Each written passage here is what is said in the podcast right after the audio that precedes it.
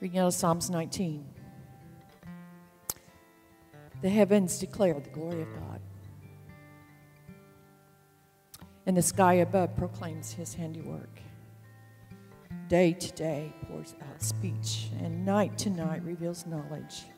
There is no speech, nor are there words whose voice is not heard. Their voice goes out through all the earth, and their words to the end of the world. In them he has set a tent for the sun, which comes out like a bridegroom leaving its chamber, and like a strong man runs its course with joy. Its rising is from the end of the heavens and the circuit to the end of them, and there is nothing hidden from its heat. The law of the Lord is perfect, reviving the soul. The testimony of the Lord is sure, making wise the simple. The precepts of the Lord are right, rejoicing the heart. The commandment of the Lord is pure, enlightening the eyes. The fear of the Lord is clean, enduring forever. The rules of the Lord are true and righteous altogether. More to be desired are they than gold, even much fine gold, sweeter also than honey, and drippings of the honeycomb. Moreover, by them is your servant warned. In keeping them, there is great reward. Who can discern his errors? Declare me innocent from hidden faults. Keep back your servant from also from presumptuous sins. Let them not have dominion over me. Then I shall be blameless and innocent of great transgressions. If you know this last verse, please speak it with me. Let the words of my mouth and the meditation of my heart be acceptable in your sight, O Lord, my rock and my redeemer. These are the words of the Lord.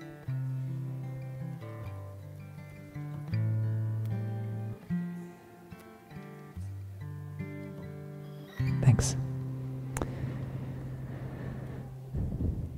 Again, please do keep your Bibles open to Psalm chapter 19. If you do not have a Bible, take that as our gift to you.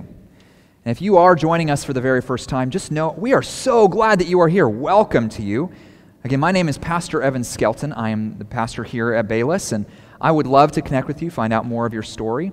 If you would do me a favor today, this Bayless card, which you're going to find on your seat, please do fill this out with some information for us to contact you, as much as information as you are comfortable with. We'd love to find out a little bit more about what brings you here today and how we can be of service to you as a church. On the back side, and this for everyone here, you'll find a place to re- leave prayer requests and comments. Please let us know what's going on in your life. How can we pray for you? How can we follow up with you? It's one of the best ways we know of how to care for you well. So please do uh, fill out this card, and you can return it after service either to myself, somebody wearing a hello tag, or you can place it in the um, offering plates at the back of the room, um, which you'll see on the tables with the tablecloths. So, please, again, keep your Bibles open. Um, and if you uh, need to, grab that Bible under your seat. It's going to be especially important. I'm going to be back and forth from these words. The last thing, again, you need from me is a uh, pep talk or a TED talk. You, we need God's words, don't we? And so I hope that you'll keep it open. Um, we're going to be in Psalm 19, if you can believe it. It's our last psalm uh, for the summer, and I'm sad about that. Excited to announce next week for a two part series that we're going to be doing. But um, again, this is our last time we'll be in the Psalms this summer, and I cannot wait to get into this psalm particularly. Do you know C.S. Lewis, famous Christian author, um, said about Psalm 19 I take this to be the greatest poem in the book of Psalms and one of the greatest lyrics in the world.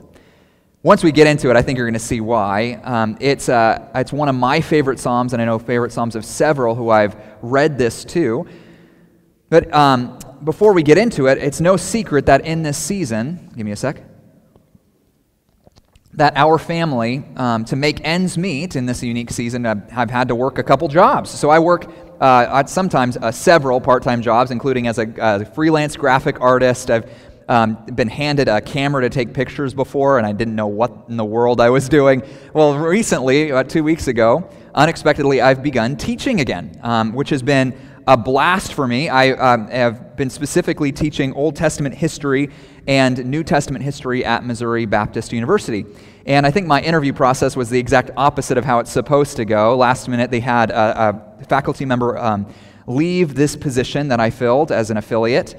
Um, and uh, they called to offer me the position, and then informed me um, by email that same day that I had to be there that weekend for training.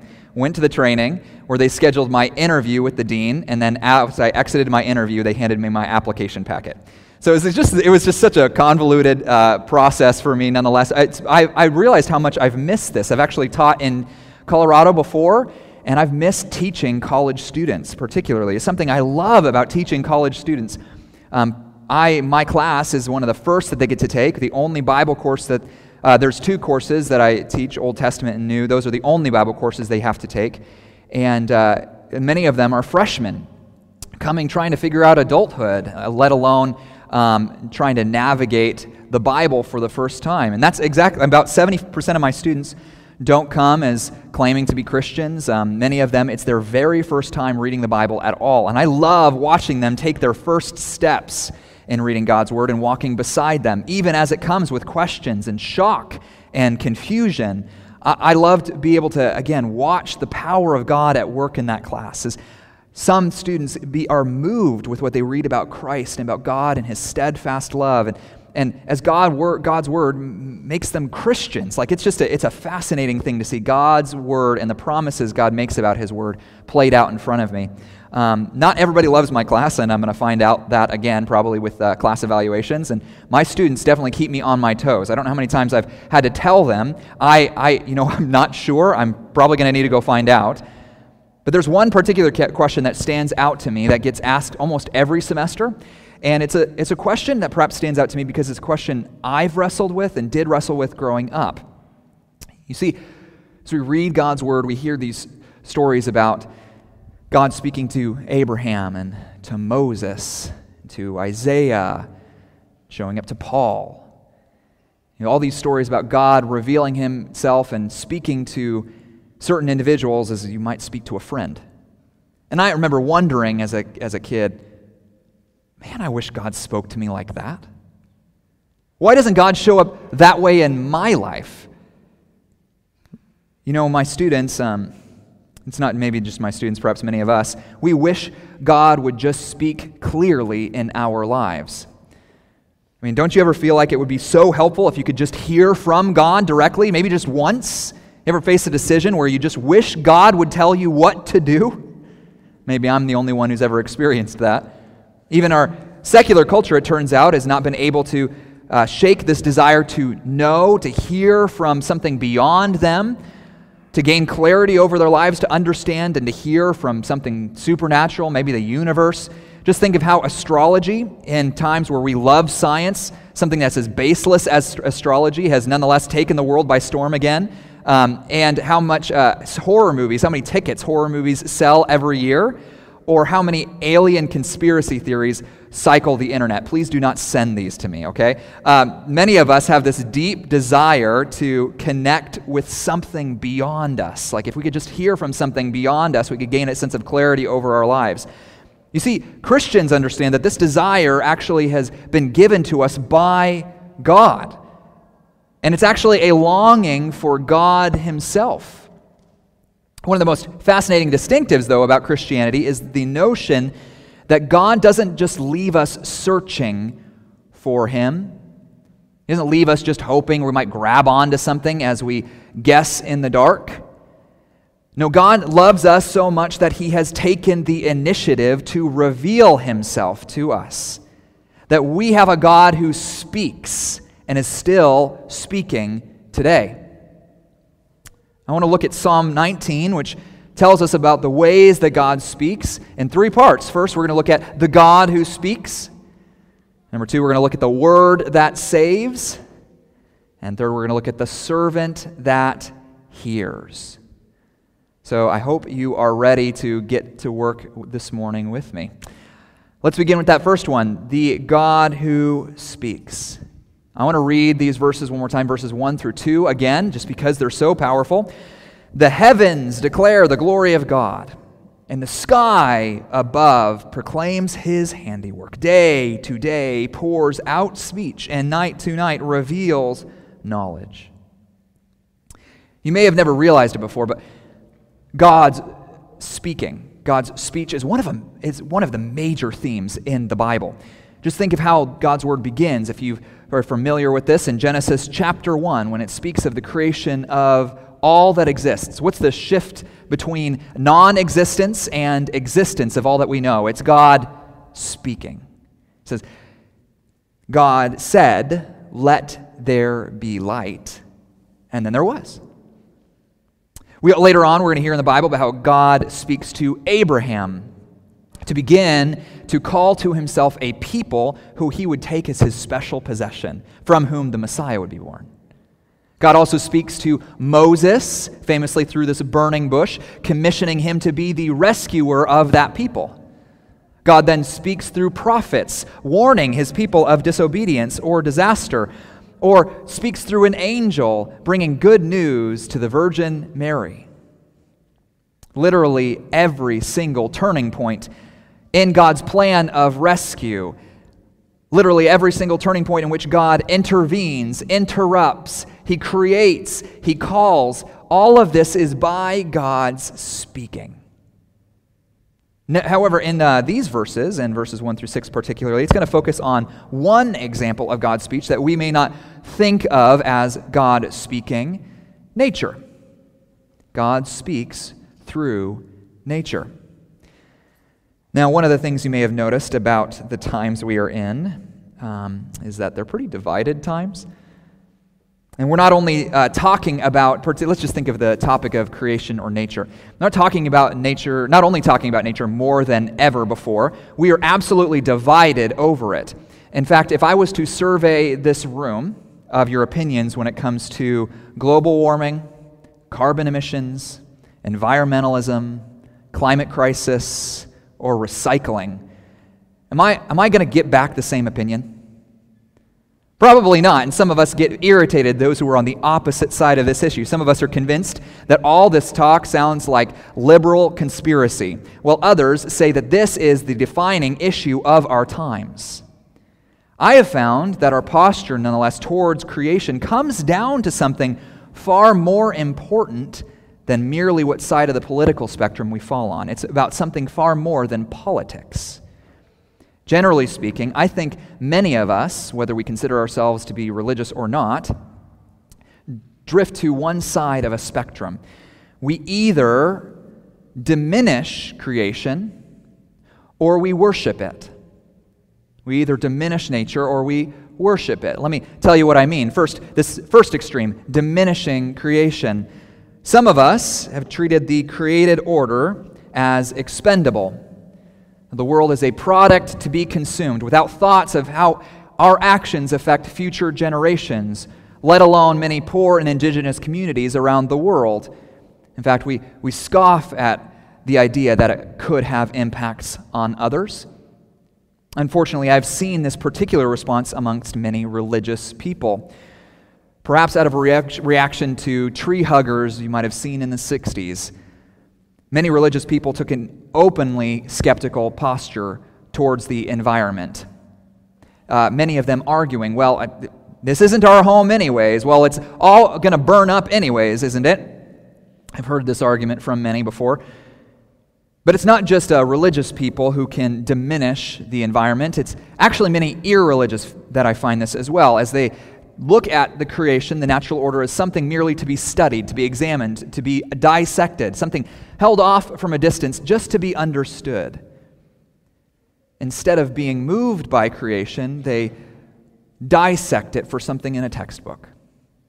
You know, see, this is actually a way of diminishing creation as well.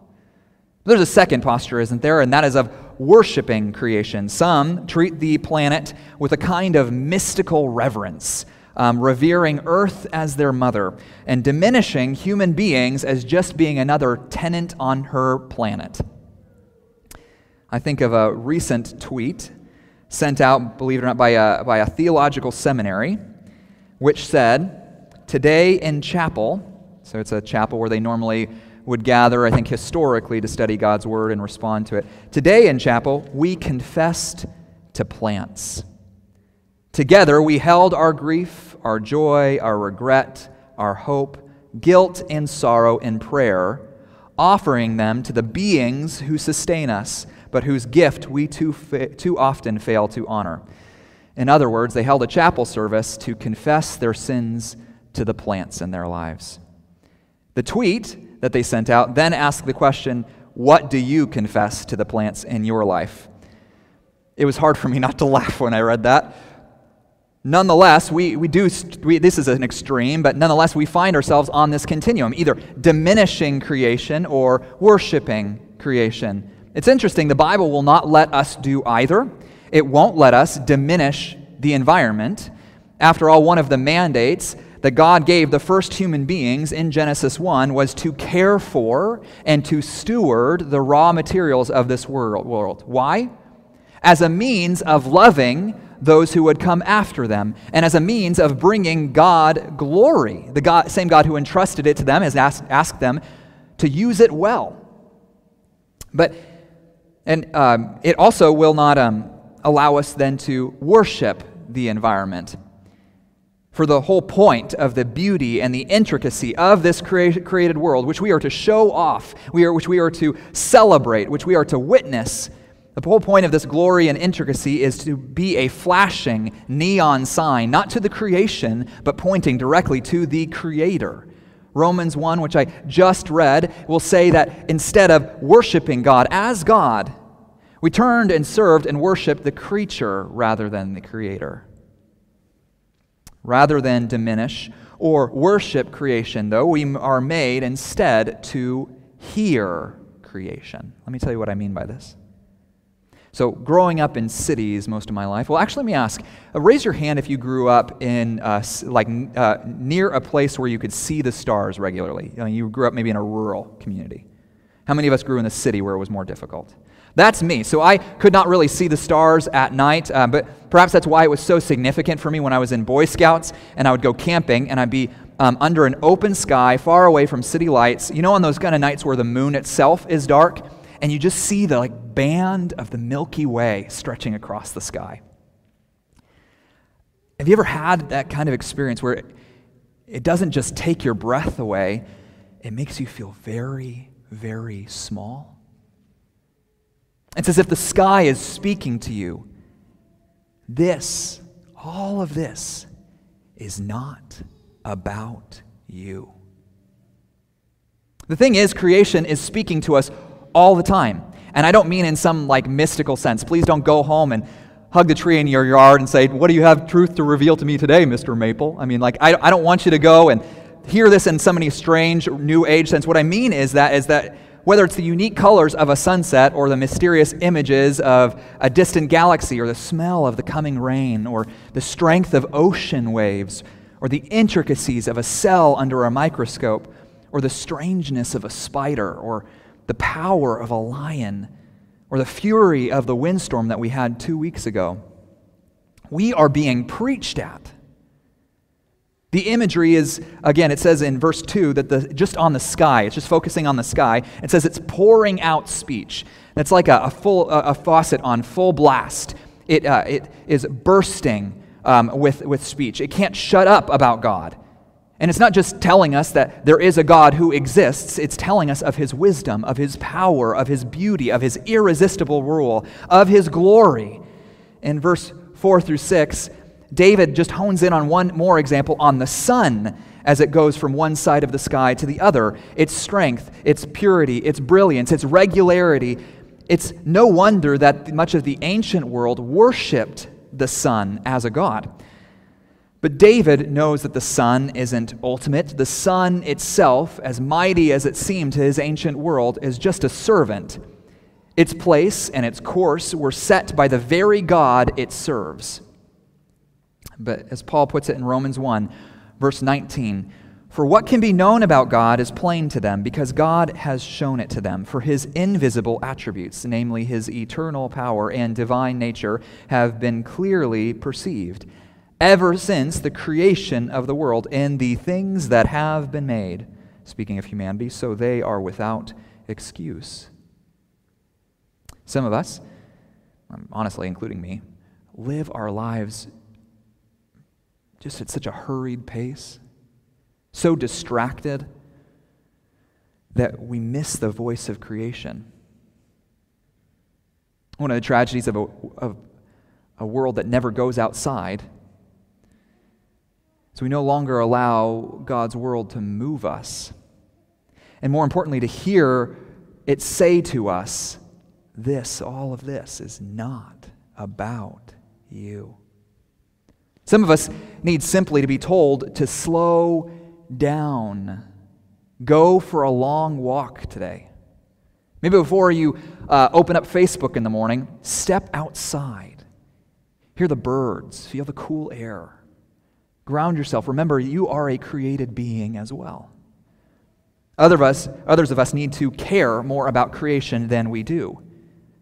Maybe not to be as skeptical as we have been, that our actions do have consequences on those around us. Isn't that the doctrine of sin that we learn about in the Bible? Our actions really do affect those around us. We need to consider that human beings can really affect their physical world and in some very negative ways and miss out on giving God the glory that he deserves. Others may have to pay the cost for that, those choices, in fact. If we want others to worship God in the things he has made, some of us need to just be told to care. But this leads to another, and it turns out an even more important voice, an even more vital way that God speaks to us today, and this is number two, the word that saves. Now, Grace, my wife, will tell you that at least once a day, probably multiple times a day, I am looking for something in our house, and I am hopelessly unable to find it. Anybody else like that here? For some reason, I find it's often men.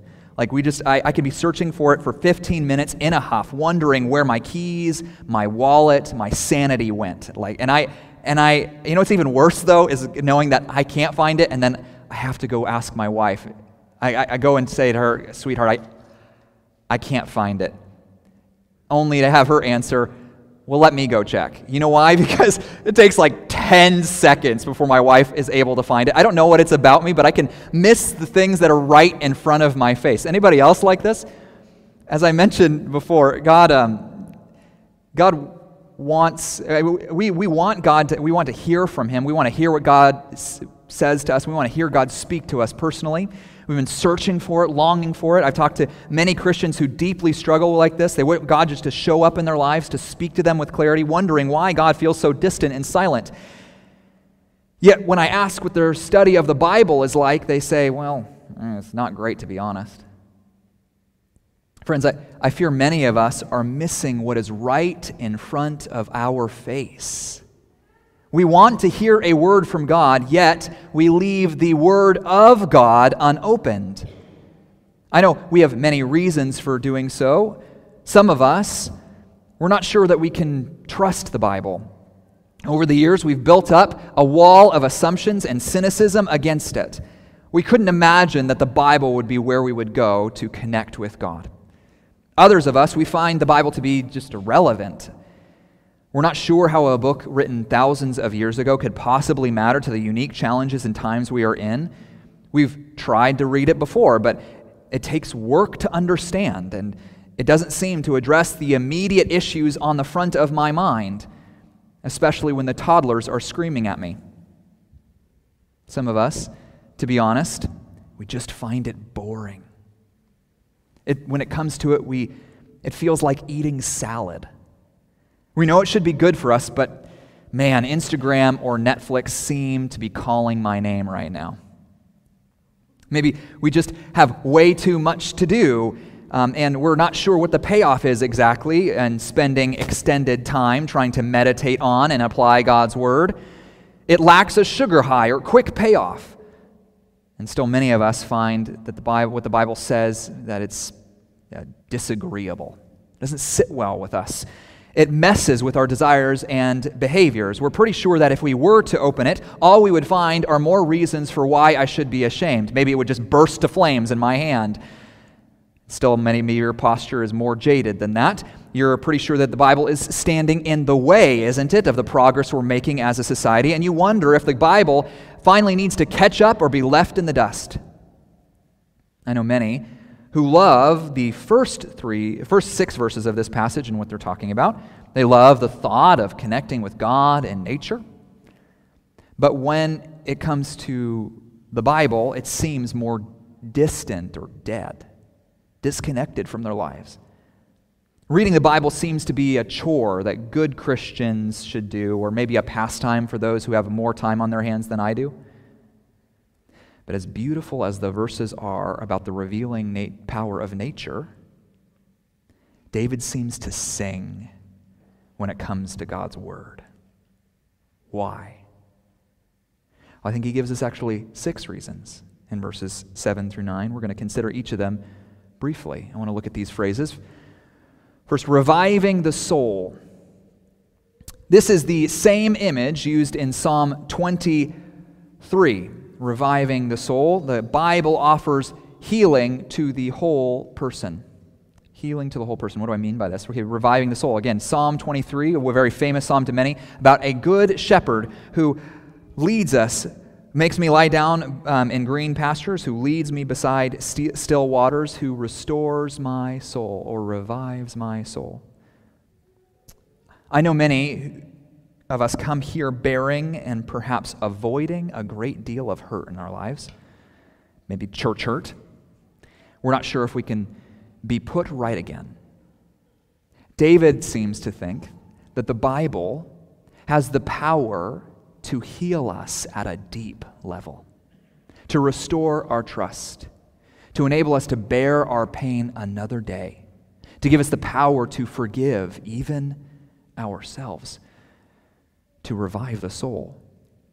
It offers rest to the weary, it offers love to the heartbroken, it offers forgiveness to the ashamed. The Bible offers healing to the whole person because the Bible offers Christ. B, making wise the simple, or second, making wise the simple. The Bible makes one wise for life. Okay, we need to understand two of these categories simple and wise. The simple are, are those in the Bible who are easily uh, swayed, who are tossed around, whose opinion seems very fickle. They follow the loudest or most compelling voice in the room or pulled irresistibly by their desires every time. To be honest, we're actually a lot more like the simple than we would like to admit. The wise, however, are grounded and convictional. They retain their grip even when it's not popular to do so, or even uh, if it would cost them a great deal. In fact, they are able to navigate changing circumstances and uncertain times with peace, certain about their God's character and will. So, how do then the simple become wise? The Bible. Not simply by learning from its character's examples or listening to the Bible's life advice, but because the Bible is where we find Jesus, who is called the wisdom of God, who through him we not only come to know God, but we come to love God supremely. The Bible makes you wise for life. Third, rejoicing the heart. The Bible brings lasting joy. Notice that language, rejoicing this heart, the heart. It, uh, David doesn't seem to regard the Bible, as many of us do, as some sort of dusty duty. In times of despair and discouragement, in fact, he doesn't turn to booze or work or to Disney Plus. He runs to the Word of God. Why? Because even when we cannot see beyond the clouds in our lives, in the Bible, we find a bedrock assurance that God is for those who love Him. And He has gone to infinite lengths to make them His own, which means, again, in the Bible, we find Jesus, and so long as the good news about Him is true, God is for us, and only good things wait for those who belong to him. Is there any other reason we could look to for joy? Stable, steadfast, lasting joy. Number four, enlightening the eyes. The Bible reveals the world as it is. Enlightening the eyes. The Bible reveals the world as it is. I don't know about you, but it seems like everything in our world today has a spin on it, doesn't it? It can be hard to keep our balance, to understand what it is we should believe or what we should think about what we believe or what we how we should feel about what we think about what we believe. We are being offered all sorts of answers as to how the world is supposed to be, what stands in our way, and what can make it right again. Is it politics? Is it police reform? Is it pollution control or patriotism? In the Bible, we find, it turns out, our assumptions corrected. And make no mistake, all of us will find our assumptions corrected. Just give it enough time. For in the story of the scriptures, we find God's story and how we actually fit into it. Only that story can make you both skeptical of the false hopes that others give you for the future, being offered to you as the way that we're going to save ourselves, but it also makes you hopeful in a world in which everyone seems to be collapsing in fear.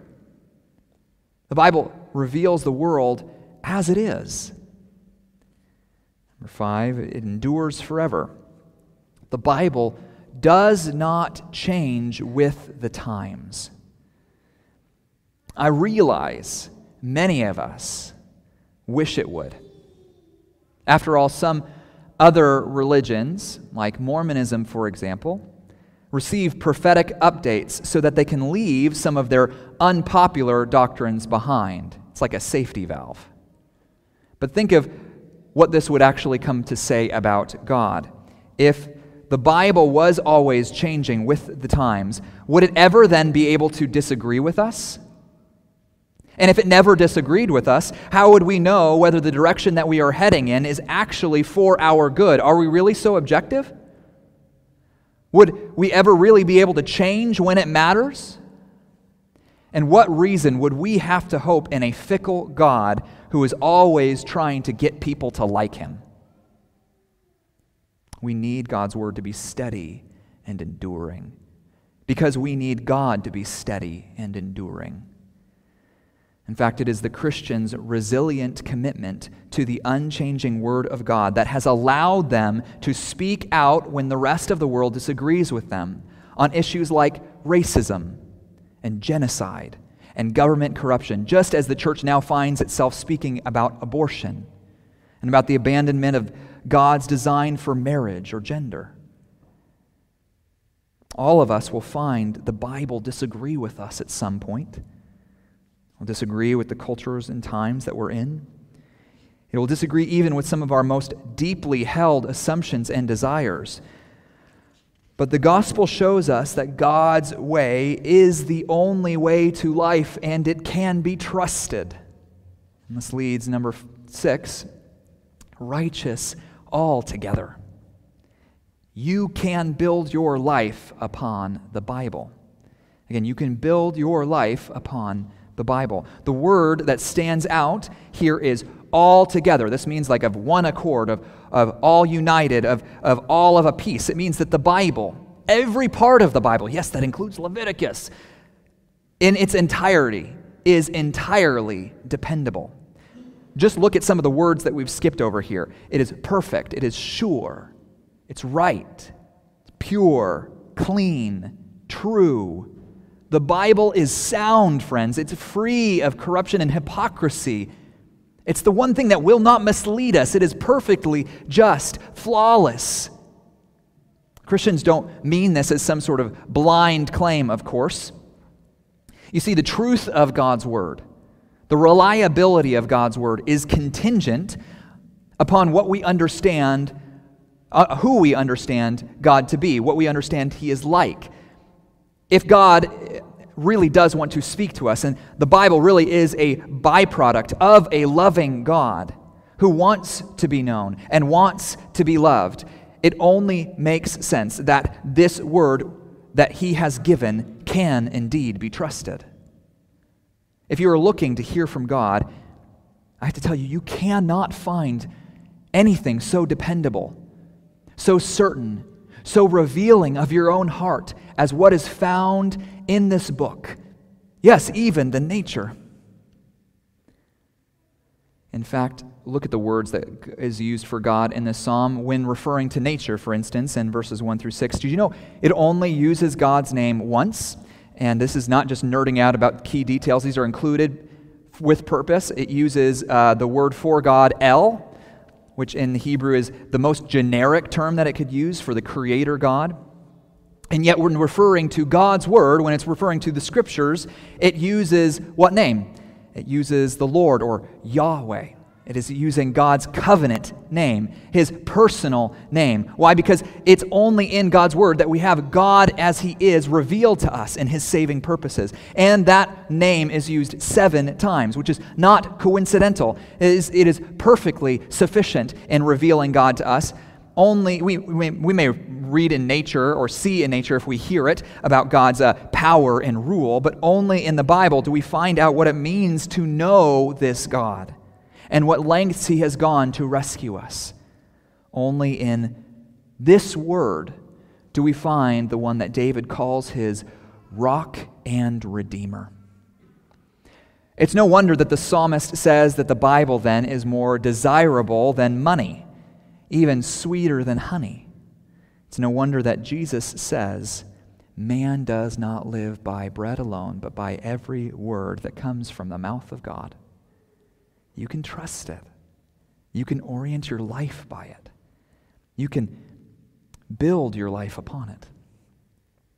Now, I would be foolish not to ask, before we move on to our third point, friends, how well do you know this word? How regularly do you read this word and in its entirety? How long has it been since you opened the Bible and lingered there? And when you do read the Word, is it only your favorite sections you come back to over and over again, avoiding the uncomfortable, uncomfortable bits? Do you find yourself reading it just to check another thing off your list? If you were to pinpoint one or two things that stand in the way of you reading the Bible on a regular basis, what would they be? Let me ask you what step can you take this week to correct it? How can you build toward the Bible being one of the most regular patterns in your daily routine to where it becomes unimaginable, not, unimaginable for you to not spend daily time in the Word, almost as unimaginable as not eating? Perhaps you just need to start with five minutes and ask three questions. What am I, about what I'm reading, what does it reveal about God? What does it reveal about my need for Jesus? And how would I live differently if this really was true? What does this reveal about God? What does this reveal about my need for Jesus? And how would I live differently if this was true?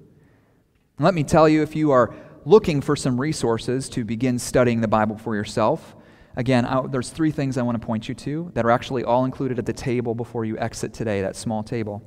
First, we've got a card that we that we prepared called A Pattern for Daily Worship. And it walks step by step with what we hope to encourage you to, um, to uh, um, um, one model of how to study God's Word on a daily basis. The second is a reading plan that will take you through the entire Bible in two years. Again, not just going back to your favorite sections, but taking all of God's Word. And the third is um, a small devotional, although I don't love devotionals as a replacement. It may help those of you who are looking for some first steps. It walks through the book of Psalms in a year. And so I would encourage you, it's got, again, a psalm and then a commentary and a prayer. Take that as, again, our gift to you. We've got a few of those out there. But this leads again to our third and final section. The most important thing we could get is the servant who hears. Again, I've spoken to many who want to read God's word, and yet, despite how hard they try, they cannot seem to make a routine of it. Or they struggle to find their time in the Bible anything other than dry and dissatisfying. And if this is you, you are not alone. There are others, plenty of others in this room who experience that too. But I think that in the final verses of Psalm 19, we find a path toward change. And it has to do with our heart's innermost attitude, our posture when we read. You see, it's not merely enough to read God's word and expect to be changed. This can happen, of course. God can be wonderfully disruptive in that way. And I know some of you, that's your story. But the Bible can only be read, truly read, when we allow it to read us. Bible can only be read, truly read, when we allow it to read us. Notice David's attitude here. Betraying popular assumptions, David doesn't trust his heart that much, does he? He's rather skeptical of it. He says, Who can discern his errors? He knows that he does not have objectivity over his life, and that many of his, his faults are hidden even from him. Derek Kidner points out not because these faults are too small to see, but because they are too characteristic to register. Because they're our habits. We can't see them because we do them all the time.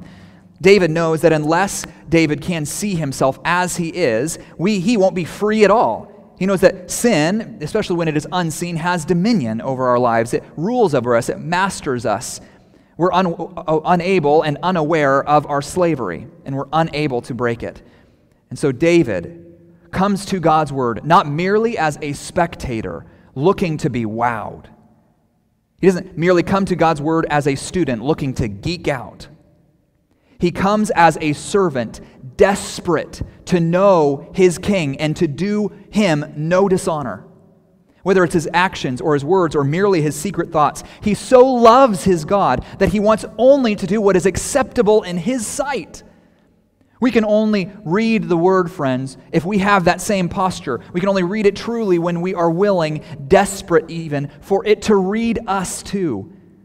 To see what we have been hiding from everyone else, even ourselves, that we might know the restoration, the joy, the truth, and the stability, and the beauty that comes from knowing God and His Word. If you want this kind of humility and desperation, I have to say that it's not found in ne- neglecting God's word. It should make sense to us. I don't know how many people I've told I, I've talked to who are taking a break from the Bible because they've just found they weren't feeling it for a while. I tell you what, I cannot expect to love my wife and children more if I spend less time with them. If you want to love God's word, you must begin by reading God's word. But more than that, you need to see the point of God's word. And this is where I want to leave us, friends. You need to let that word lead you to Christ. To see his death upon the cross. And in his death, all of your hidden faults that David is so desperate to see. Even your presumptuous sins put on full display. To see the only one who truly treasured and obeyed God's word, Jesus Christ who is called both the servant of God and the Word of God, crucified, that I might be finally acceptable in God's sight.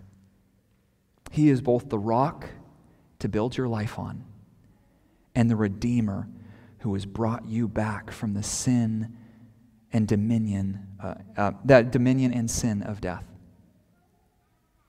Let your heart and your mind be filled with the glory and goodness of Jesus until you feel your apathy towards the Word of God wane and your desire increase.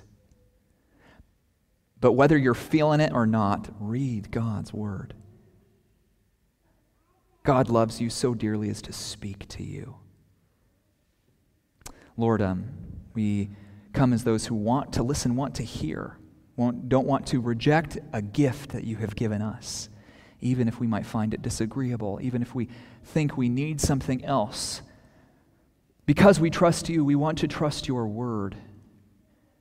Some of us need help to take our first steps in reading the Bible for ourselves. We need to pick it up again. Or maybe to change our heart's posture towards it, knowing that we've been reading it regularly, but not with the same desperation that David has. We know that the only thing that can produce a love for God, let alone His Word in us, is the good news of Jesus Christ.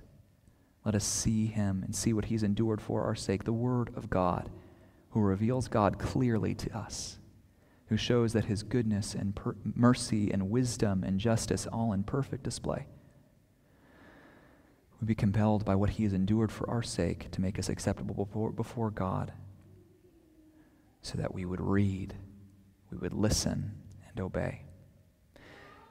It's for Christ's sake, in light of his power, which he alone has accomplished. We pray. Amen.